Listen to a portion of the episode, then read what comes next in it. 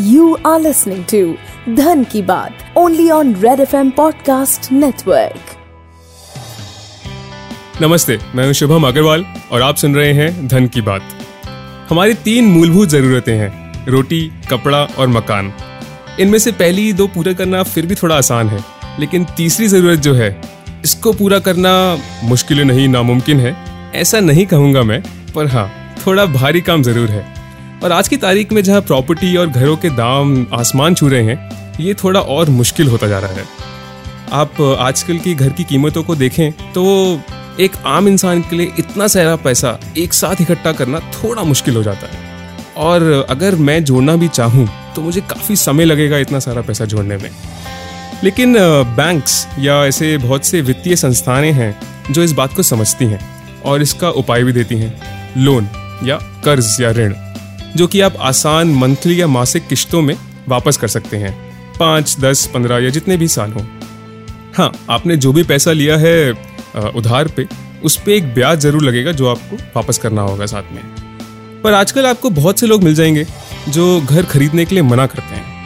क्योंकि उनकी माने तो जिस तेज़ी से घर के दाम बढ़ रहे हैं और कीमतें बढ़ रही हैं और जितना इंटरेस्ट या ब्याज आप अपने लोन पे देंगे, वो कहीं ज़्यादा है। और इसलिए लोन पे घर लेने का कोई फ़ायदा नहीं रह जाता। बट क्या ये सच है? क्या ये बात सही है?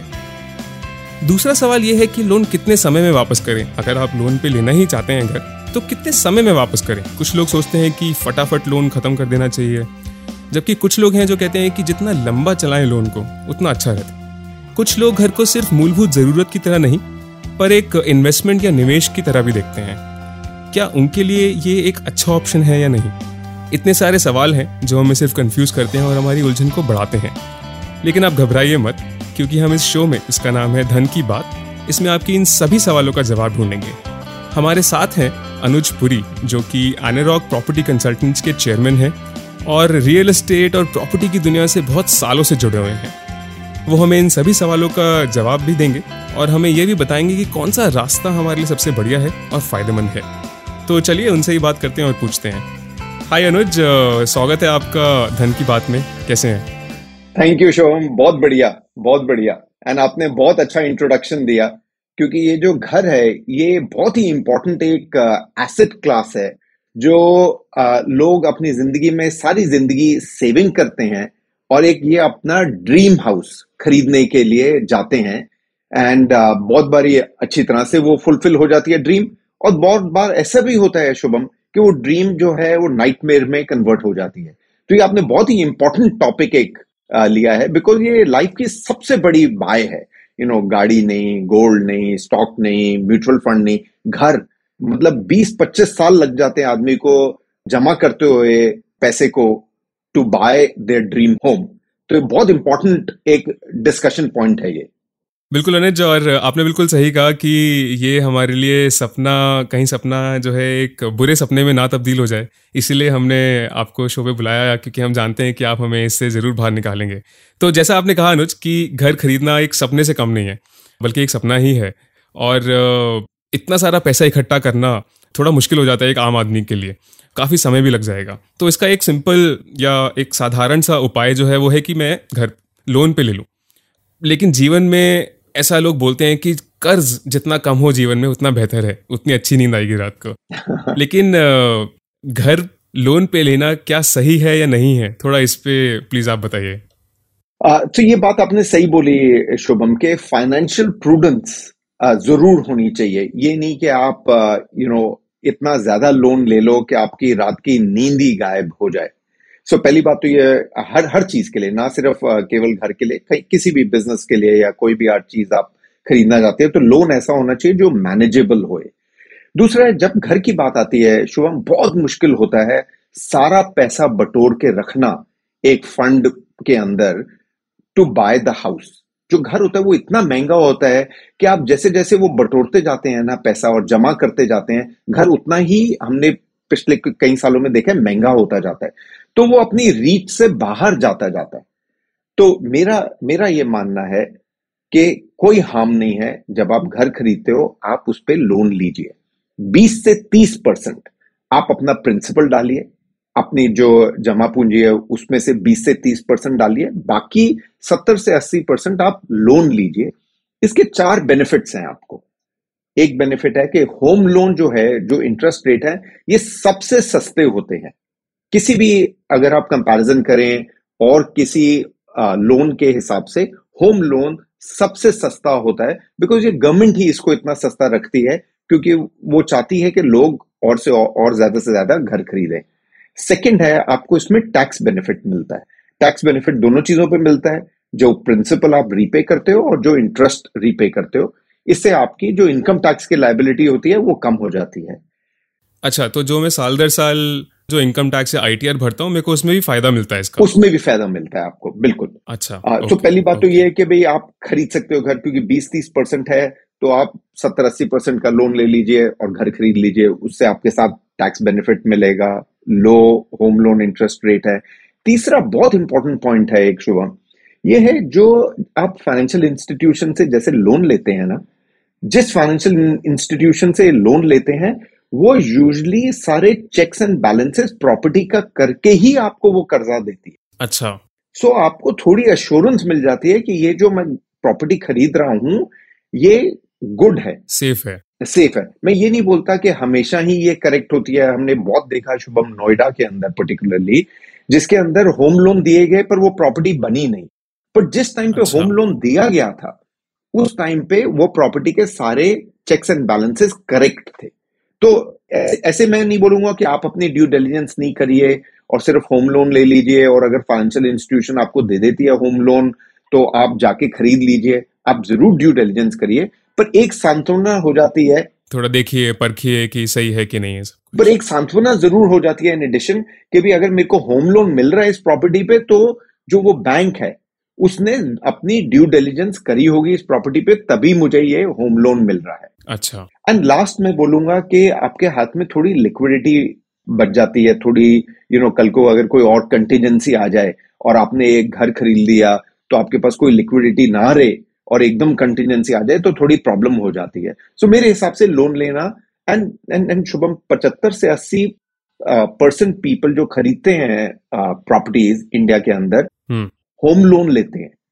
अगर आप यही इंटरनेशनली देखोगे तो about 95 percent people take home loan अच्छा। तो so ये एक होम लोन जो है ये एक काफ़ी मतलब इस्टेब्लिश प्रैक्टिस है जब आप घर खरीदना चाहते हैं। अच्छा। ओके okay, तो एक राहत की सांस ज़रूर हम सबने ली कि हाँ लोन लेना कोई गलत नहीं है और इसके सब बहुत सारे फ़ायदे भी हैं और जैसा आपने कहा कि बैंक भी देखता है परखता है कि आप जिस घर पे लोन ले रहे हैं क्या वो सही है कि नहीं है तो एक एडेड एडवांटेज है या बेनिफिट है कि हाँ बैंक भी ये ध्यान रखता है कि आप कहीं गलत प्रॉपर्टी पे तो नहीं ले रहे हैं। हाँ शुभम इसमें एक और बात है अगर आप जी। यू नो जैसे आपकी इनकम बढ़ जाती है। जी। आप रीपे कर दीजिए उसको जल्दी। शेड्यूल से आगे रीपे कर दीजिए लमसम पेमेंट कर दीजिए।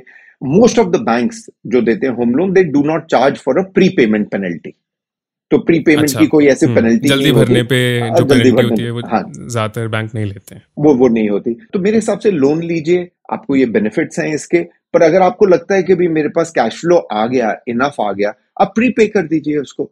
शेड्यूल से आगे प्री पे कर दीजिए लमसम पेमेंट्स कर दीजिए आपका इंटरेस्ट का बर्डन कम हो जाएगा। उस हिसाब से। अच्छा। लेकिन अनुज कुछ लोग बोलते हैं कि लोन घर का लोन जो है वो जल्दी भरना अच्छा नहीं है। मतलब वो आपको उसमें कोई फ़ायदा नहीं है। बल्कि अगर आप उसको लंबा चलाएँ तो ज़्यादा बेहतर है। तो कौन सी बात सही है इसमें? सो so, ये ये बिल्कुल ठीक है कि होम लोन जो है ये जितना लंबा आप चलाइए उतना बेनिफिट मिलता है। उसके तीन रीजन मैं बोलता हूँ। जी। एक है कि आपको इनकम टैक्स का बेनिफिट कंटिन्यू रहता है। जितना भी आप इसका लॉन्गर ड्यूरेशन चलता है। अभी वो पाँच साल दस साल पंद्रह साल बीस साल तक आप चला सकते हैं इसको। हम्म। दूसरा क्या होता है ये शुभम बहुत इंपॉर्टेंट पॉइंट है जो मैं दूसरा बोलने वाला हूँ। अगर आप इसको लॉन्गर टेन्योर का लेते हैं ना लंबे दर्जे का लोन लेते हैं तो आपकी जो ईएमआई e होती है मंथली इंस्टॉलमेंट जो होती है वो कम हो जाती है। हाँ। क्योंकि आप देखिए लंबे लंबे दौर का आपने लोन लिया सो इंस्टेड ऑफ़ से पाँच साल के बदले आपने बीस साल का लोन ले लिया तो जो आपकी पेमेंट है मंथली इंस्टॉलमेंट है वो काफ़ी कम हो जाती है। अगर आप इसको शॉर्टर ड्यूरेशन का करते हुए तो आपका बर्डन बढ़ जाएगा। मेरे को ज़्यादा पैसा हर महीने देना होगा। हर महीने देना पड़ जाएगा।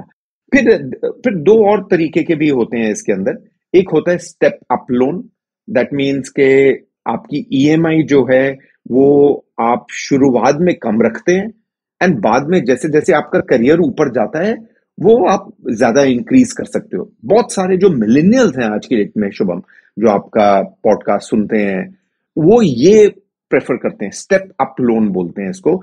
उसका क्या मतलब कि जो ईएमआई है, शुरू के सालों में वो कम रहती है। बिकॉज़ यू नो आपका करियर अभी बिगिन हो रहा होता है सैलरी आपकी कम होती है, आमदनी कम होती है। जैसे जैसे साल बढ़ते जाते हैं, आमदनी बढ़ती जाती है, उस हिसाब से आपका ईएमआई भी बैंक बढ़ाता जाता है।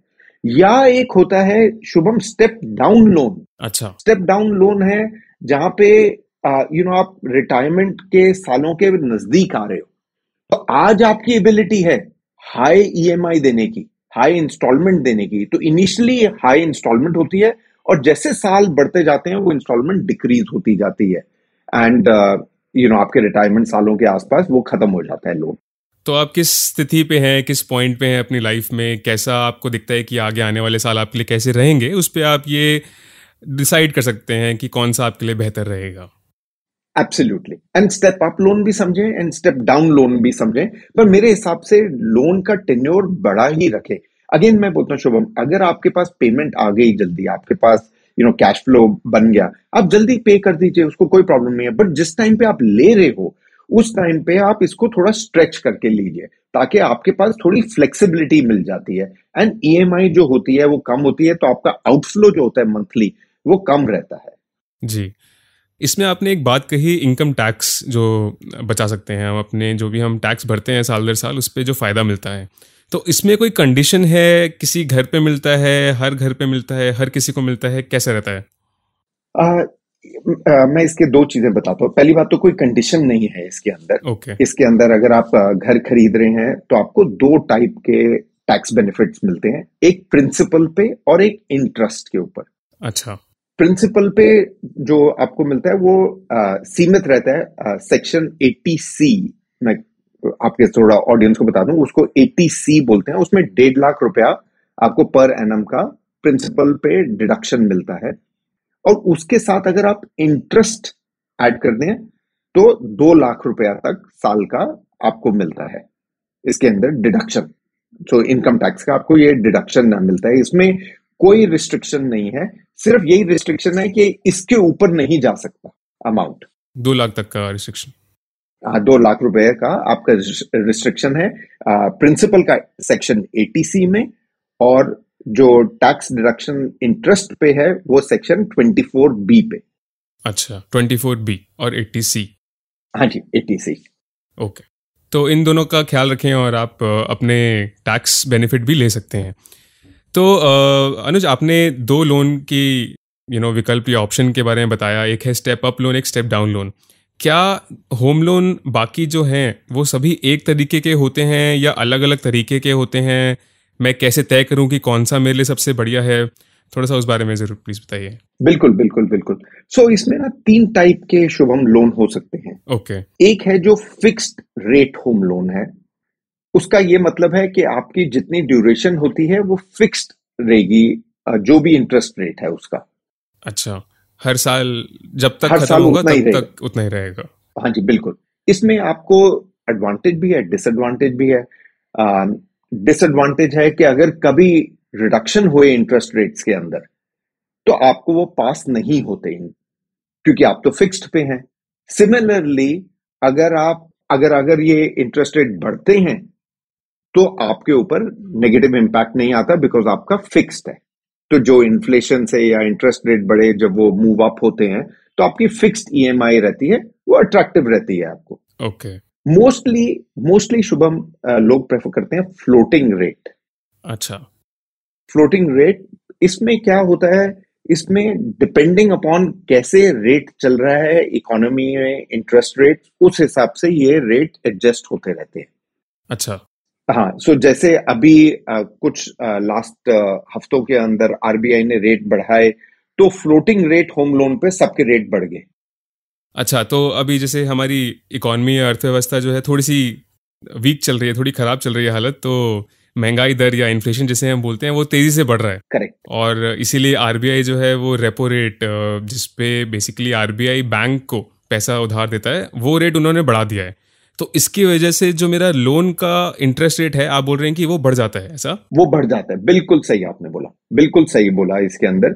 एंड पर इसका बेनिफिट जो शुभम हमने देखा है इन द पास्ट हमारे जो इंटरेस्ट रेट्स हैं वो काफ़ी हाई रहे हैं।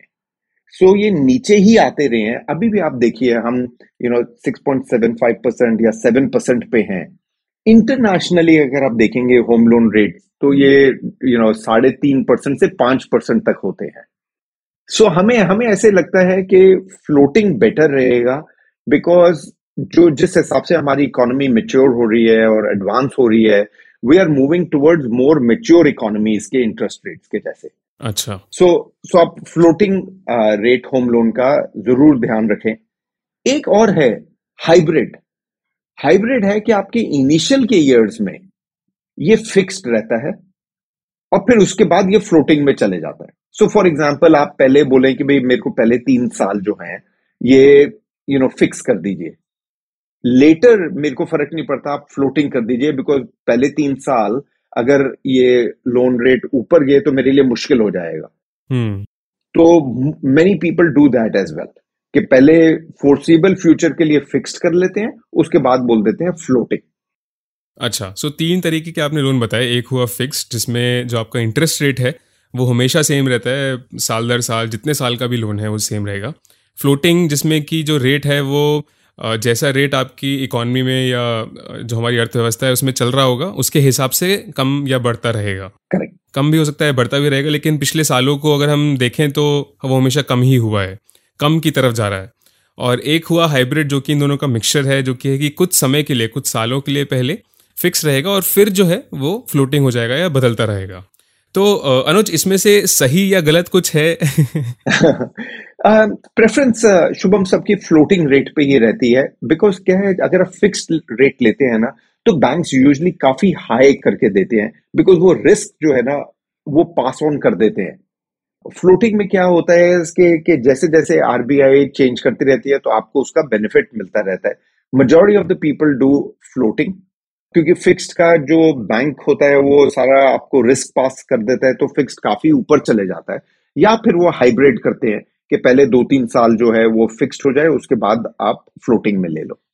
अच्छा ओके तो खैर ये आपका अपना ही डिसीज़न है। डिसीज़न है हाँ बिल्कुल। बट हाँ समझने के लिए ज़रूरी है कि कौन से कौन से ऑप्शन आपके लिए अवेलेबल हैं। कौन से कौन से ऑप्शन हैं जिनमें आप चूज़ कर सकते हैं। तो खैर हमने ये सारी बात की उन लोगों के लिए जिनके लिए घर बनाना एक सपना है। बट ऐसे भी बहुत से लोग हैं जो घर को एक इन्वेस्टमेंट या निवेश की तरह देखते हैं जैसे मैंने पहले बोला। तो प्रॉपर्टी में या रियल एस्टेट में इस समय निवेश करना फ़ायदेमंद है या नहीं है? आपका क्या मानना है अनुज? और आगे कैसा रहेगा? इस बात का फैसला मैं कैसे करूँ कि क्या मैं इन्वेस्ट करूँ या नहीं करूँ? सो so, इसके अंदर शुभ मैं दो पार्ट में डिवाइड करता हूँ इसको। एक है ऑफ़िस और एक है रेजिडेंस। अगर आप ऑफ़िस लेना चाहते हैं तो ये इन्वेस्टमेंट के हिसाब से बहुत ठीक इन्वेस्टमेंट है। अच्छा। क्यों मैं बोलता हूँ कि ऑफ़िस ठीक इन्वेस्टमेंट है? इसकी जो आपको रिटर्न मिलती है रेंटल रिटर्न मिलती है ये अबाउट आठ परसेंट पर एनम मिलती है इस पे रेंटल रिटर्न अच्छा। और इसमें हमें ऐसे लगता है कि दो तीन परसेंट कैपिटल एप्रिसिएशन होती है। दैट मीन प्रॉपर्टी के जो ऑफ़िस के दाम है दो तीन परसेंट साल बर साल बढ़ते हैं। तो टोटल अगर आप करो तो ग्यारह परसेंट के करीब आपको रिटर्न मिलती है ऑफ़िस में। अगर यही रेजिडेंशियल में आप देखें इन्वेस्टमेंट के हिसाब से तो आपको जो रेंटल रिटर्न मिलती है वो दो से ढाई परसेंट मिलती है सिर्फ़ पर साल। जो ऑफ़िस में आठ परसेंट मिलती है वो इसमें दो ढाई परसेंट मिलती है। पर इसकी जो कॉम्पनसेशन होती थी कैपिटल एप्रिसिएशन से वो सात आठ परसेंट होती थी तो दोनों मिला के ये भी ग्यारह परसेंट पे पहुँच जाता था और ऑफ़िस भी ग्यारह परसेंट पे पहुँच जाता था। In the last few years हमने देखा है कि रेजिडेंशियल के जो दाम है ये बढ़े नहीं है। सो so, इसकी जो रेंटल रिटर्न है ये दो ढाई परसेंट रहेगी और कैपिटल एप्रिसिएशन हुई नहीं बिल्कुल। So as a result of which ये इन्वेस्टमेंट के हिसाब से ठीक नहीं रहा। एज एन एसेट अच्छा इतना अच्छा ऑप्शन नहीं है। नहीं रहा बिकॉज़ कैपिटल एप्रिसिएशन नहीं हुई। दो ढाई परसेंट ही मिला मुझे। सिर्फ़ ऑफ़िस में आठ परसेंट मेरे को rental return I provided you know office भाड़े पे लगा हुआ हो। आठ परसेंट रेंटल रिटर्न आई। कोविड जैसा कुछ ना आए। कोविड जैसा कुछ ना आए। जी। बिल्कुल। सो so, सो so, मेरे को लगता है कि घर खरीदना आज की डेट पे भी बहुत सिक्योर इन्वेस्टमेंट है। बट इट इज़ रियली आपके एंड यूज़ के लिए आपकी सेल्फ कंजम्पशन के लिए। I am not a big supporter कि आप ये इन्वेस्टमेंट के तरीके से खरीदे। अगर इन्वेस्टमेंट के तरीके से खरीदें तो फिर आप इसको एज अ सेकेंड प्रॉपर्टी खरीदें कि आपके पास सफिशियंट सरप्लस कैश है। एंड हम्म, आप इसको सेकेंड प्रॉपर्टी हाँ बहुत पैसा है। बिल्कुल बिल्कुल। उस हिसाब से ये खरीदें। या बहुत सारे होते हैं शुभम जो बोलते हैं कि भाई हमारे बच्चे ग्रो हो रहे हैं एंड उनको एक्स्ट्रा स्पेस चाहिए होगी तो आज मैं इसमें इन्वेस्ट कर देता हूँ। सो so, चार पाँच साल बाद ये ये जब बनेगी तो हमारा परिवार बड़ा हो रहा है तो इसके अंदर हमें एक्स्ट्रा स्पेस चाहिए होगी। तो उस हिसाब से वो इन्वेस्टमेंट के हिसाब से ले लेते हैं। तो वो एक्चुअली इन्वेस्टमेंट है नहीं। वो हमारे हिसाब से हम उसको एंड यूज़ ही बोलते हैं। जी जी अपने यूज़ के लिए ही है। कुछ सालों बाद यूज़ होगा। बट आज इन्वेस्ट करना अच्छा है कि आपके पास आज एक कॉर्पस है या एक पैसा है जो आप उसमें डाल सकते हैं। तो क्यों ना डालें? बिल्कुल। बिल्कुल। ओके। तो आपने इसमें जो आ, मैं वही सोच रहा था कि आपने जो बोला कि अपने यूज़ के लिए या अपने रहने के लिए अगर आप लेना चाहें तो ये बहुत ही सेफ़ और एक ज़रूरी चीज़ है जो आपको बिल्कुल करनी चाहिए। लेकिन कैसा है कि आजकल हमारी जो लाइफ है जो ज़िंदगी है वो इतनी ज़्यादा जल्दी से बदलती है। लोग एक शहर से दूसरे शहर जाते रहते हैं कभी जॉब की वजह से नहीं तो कभी किसी किसी निजी वजह से। तो ऐसे में अगर मैं घर खरीदता हूँ लोन पे और कल को मुझे वो शहर छोड़ के जाना पड़ता है। तो या तो मैं वो घर रेंट पे चढ़ाऊँ किराए पे दूँ किसी को या फिर वो मैं खाली छोड़ूँ। करेक्ट तो इस सिचुएशन में ऐसा भी बहुत लोग बोलते हैं कि कोई फ़ायदा नहीं है घर को रेंट पे चढ़ाने का भी कोई फ़ायदा नहीं है आप रह पाओगे नहीं। तो बेहतर है कि आप रेंट पे ही रहो जहाँ भी आप जिस भी शहर में जा रहे हो। तो आपका क्या मानना है कि क्या एक घर फिर भी होना चाहिए जहाँ आप यू नो दस साल बीस साल बाद वापस जा सकते हो या रेंट पे रहना ऐसे में बेहतर है? सो यू नो शोम ये बहुत ही अच्छा क्वेश्चन है बिकॉज़ कोविड से पहले hmm. ये बड़ा डिफ़िकल्ट क्वेश्चन होता था आंसर करना बिकॉज़ मिलीनियल्स जो हैं hmm. वो खरीदना ही नहीं चाहते थे वो रेंट पे ही रहना चाहते थे ये कोविड के अंदर लाइफ अनसर्टेन हुई यू नो थोड़ा सोशल सिक्योरिटी का इम्बैलेंस हुआ पेरेंट्स ने अपने बच्चों को बोला या गर्लफ्रेंड बॉयफ्रेंड या उनके यंग स्पाउसेज हैं उन्होंने बोला भैया अभी कोई आर्गुमेंट हमें नहीं चाहिए छत अपनी होनी चाहिए अपने सिर के ऊपर.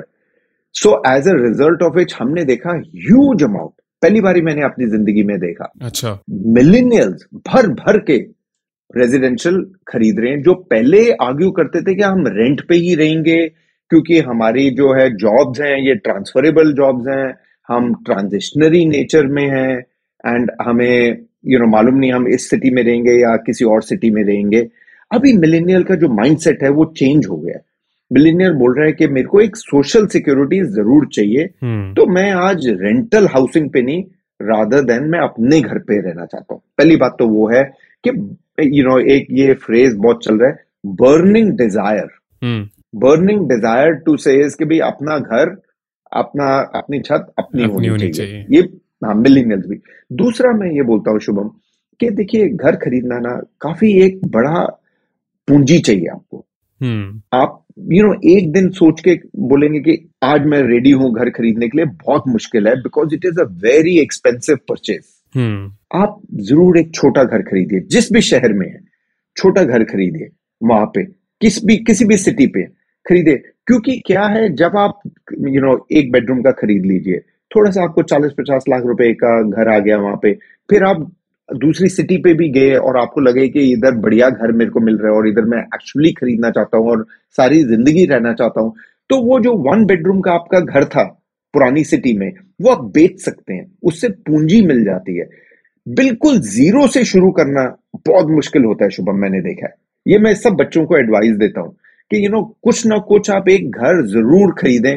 आपका बिल्कुल आर्गुमेंट कंपल्सिव है कि भाई देखो हम ट्रांजिशनरी नेचर ऑफ़ जॉब में हैं हम चेंज करते रहते हैं हम ये सिटी में वो सिटी में ऐसे जाएँगे तो फिर हमें को बड़ा मुश्किल हो जाता है ये हम्म। आ, करना मैं बोल रहा हूँ कोई बात नहीं है आप एक ज़रूर घर इन्वेस्ट करके अभी आज जिस भी सिटी में रह रहे हैं ले लीजिए क्योंकि जब आप ड्रीम घर खरीदना चाहेंगे ना हम्म। ये पुराना घर आपका बहुत काम आएगा उस टाइम पे क्योंकि आप इसको बेच के आप इसको अपनी नए घर जो ड्रीम घर है उसकी पूंजी में डाल सकते हैं and you can then buy that dream house बोलना मैं ज़ीरो से लेके हंड्रेड एक ही दिन में पहुंचूँगा बहुत मुश्किल होता है। ज़ीरो से आप थर्टी पे जाइए थर्टी से हंड्रेड जाना वो छलांग मारना थोड़ा आसान हो जाता है। जी बिल्कुल। रादर देन ज़ीरो से हंड्रेड पे छलांग मारना। नहीं मुझे लगता है कि आपने बहुत ही बढ़िया बात कही कि अगर आप बड़ा घर लेना चाहते हैं तो आप छोटे से स्टार्ट कीजिए धीरे धीरे बड़ा ज़रूर होता जाएगा। और हमारे माँ बाप हमारे बड़े भी यही समझाते हैं कि ये बहुत अच्छा है कि आप एक घर में ज़रूर निवेश करें। जब भी आपके पास ऐसा हो कि आप थोड़ा पैसा लोन में या किसी भी तरीके से डाल सकते हैं उसमें। सो so, अनुज आपने मेरा जो अगला सवाल है उसका काफ़ी हद तक जवाब दे दिया है। बट फिर भी मैं एक आखिरी सवाल आपसे पूछना चाहूँगा कि ये सारा जितना भी हमने डिस्कशन किया, जितनी भी बात करी, ये सब घर खरीदने के फ़ायदे, नुकसान और उसकी गणित के ऊपर है। यू नो उसकी मैथमेटिक्स के ऊपर है। लेकिन इन सबसे और इन सब के ऊपर एक एक सवाल है जो कि है कि घर की जो सोशल या सामाजिक कीमत है, वो कितनी है आपके हिसाब से? आप मुझसे एटलीस्ट बहुत बड़े हैं और आप जानते हैं कि घर की एक असली कीमत जो है, उसे कैसे देखा जाए। देखो शुभम हमारे टाइम पे मैं आपसे करीब बीस पच्चीस साल बड़ा होऊँगा। जी। हमारे टाइम पे तो शादी नहीं होती थी अगर घर अपना ना हो। हाँ तो तो यू नो सबसे पहले तो यही देखते थे भाई फैमिली का अपना घर है लड़के का अपना घर ना भी हो हाँ। पर फैमिली का अपना घर है कि वो किराए पे रहते हैं वहाँ पे। आज की डेट पे तो यू नो सब चाहते हैं कि भी एटलीस्ट यू नो घर होए अपना होए। सो सेंस ऑफ़ सिक्योरिटी बहुत एक बड़ी बात है। Other than you know financial second है ये सिंबल ऑफ़ अकम्पलिशमेंट बन गया। यू नो एक बोलती है ना symbol of success in society जी। ये वो बन गया कि भी जो घर है वो उसका अपना है तो ठीक है ये सक्सेसफुल है सोसाइटी के अंदर। थर्ड शुभम है कि कंफर्ट है। कंफर्ट है ऐसे कि आप ये नहीं हर बार रिन्यू कर रहे हैं रेंट एग्रीमेंट हर साल। हर साल आप रीनेगोशिएट कर रहे हैं अपना रेंट हर साल आप मूव कर रहे हैं। जी। बिकॉज़ यू नो लैंडलॉर्ड बोलते नहीं मुझे चाहिए घर अब अपने रहने के लिए या मुझे हायर रेंट मिल रहा है। तो हैसल ही है ना। हर टाइम पे आप यू नो पैक करके इधर से उधर उधर से इधर जा रहे हैं। बिल्कुल। दो और चीज़ें मैं बोलूँगा शुभम। एक है you can pass in to your future generation देखिए उनके लिए भी एक सिक्योरिटी हो जाती है उनके लिए भी एक ये फॉल बैक ऑप्शन हो जाती है फ्यूचर जनरेशन के लिए। एंड लास्टली एक ये ना आप जिधर घर रहते हैं जिधर यू नो होते हैं मेरे पेरेंट्स दिल्ली में रहते हैं पचास साल से वो उसी घर में रह रहे हैं। हम्म, उसके आसपास उन्होंने इतनी वाइब्रेंट कम्युनिटी बना ली है अपनी। इतना वाइब्रेंट उनका नेबरहुड है वहाँ पे। क्योंकि आप ट्रांजिशनरी नहीं हो आप परमानेंट हो। मतलब रिलेटिव से भी ज़्यादा उनके जो फ्रेंड्स हैं और नेबर्स हैं हाँ। वो उनको उनकी सेवा ज़्यादा करते हैं। सो so, मेरे हिसाब से it is important not only from financial security का सिंबल है कंफर्ट है सक्सेस दिखाता है। आपको कोई रिन्यू नहीं कर रहा हर साल रेंट एग्रीमेंट या रीनेगोशिएट करना रेंट फ्यूचर जनरेशन को आप ये एक एसेट पास ऑन करके दे सकते हो और अपने लिए एक बहुत वाइब्रेंट आपकी कम्युनिटी उस नेबरहुड में बन जाती है। सो so, इस हिसाब से आई थिंक इसका सोशल वैल्यू इम्पैक्ट काफ़ी ज़्यादा है than just the mathematical impact of buying house और इन सब की कोई कीमत नहीं लगा सकते। आई थिंक सबसे बड़ी बात ये है कि आप इन सब की कोई कीमत नहीं लगा सकते कि ये जो कंफर्ट है जो सेंस ऑफ़ सिक्योरिटी है पीस ऑफ़ माइंड है इन सब की कोई कीमत नहीं है। Correct thank you so much Anuj आपने हमारे सभी सवालों का जवाब दिया और अभी मेरे को खुद को बहुत कंफर्टेबल लग रहा है कि हाँ मुझे पता है कि मुझे घर कैसे लेना है कहाँ से कैसे डिसाइड करना है कैसे नहीं डिसाइड करना है किन चीज़ों का ध्यान रखना है। एंड आई एम श्योर कि जो हमारे लिसनर्स हैं उनको भी काफ़ी हेल्प हुआ होगा ये सब सुन के और जान के। अगर आपके कोई भी सवाल हैं तो प्लीज़ आप हमें लिख सकते हैं आप सवाल हमें भेज सकते हैं हम उनका जवाब ज़रूर देंगे। और ऐसी बाकी फाइनेंशियल प्रॉब्लम्स क्वेश्चंस के लिए हम आपके पास और एपिसोड्स लाते रहेंगे। Thank you Anuj once again बहुत बहुत धन्यवाद आपका शो पे आने के लिए और हमसे बात करने के लिए। आपका भी शुभम बहुत अच्छा लगा आपसे बात करके। Thank you same here thank you so much You were listening to Dhan Ki Baat only on Red FM Podcast Network.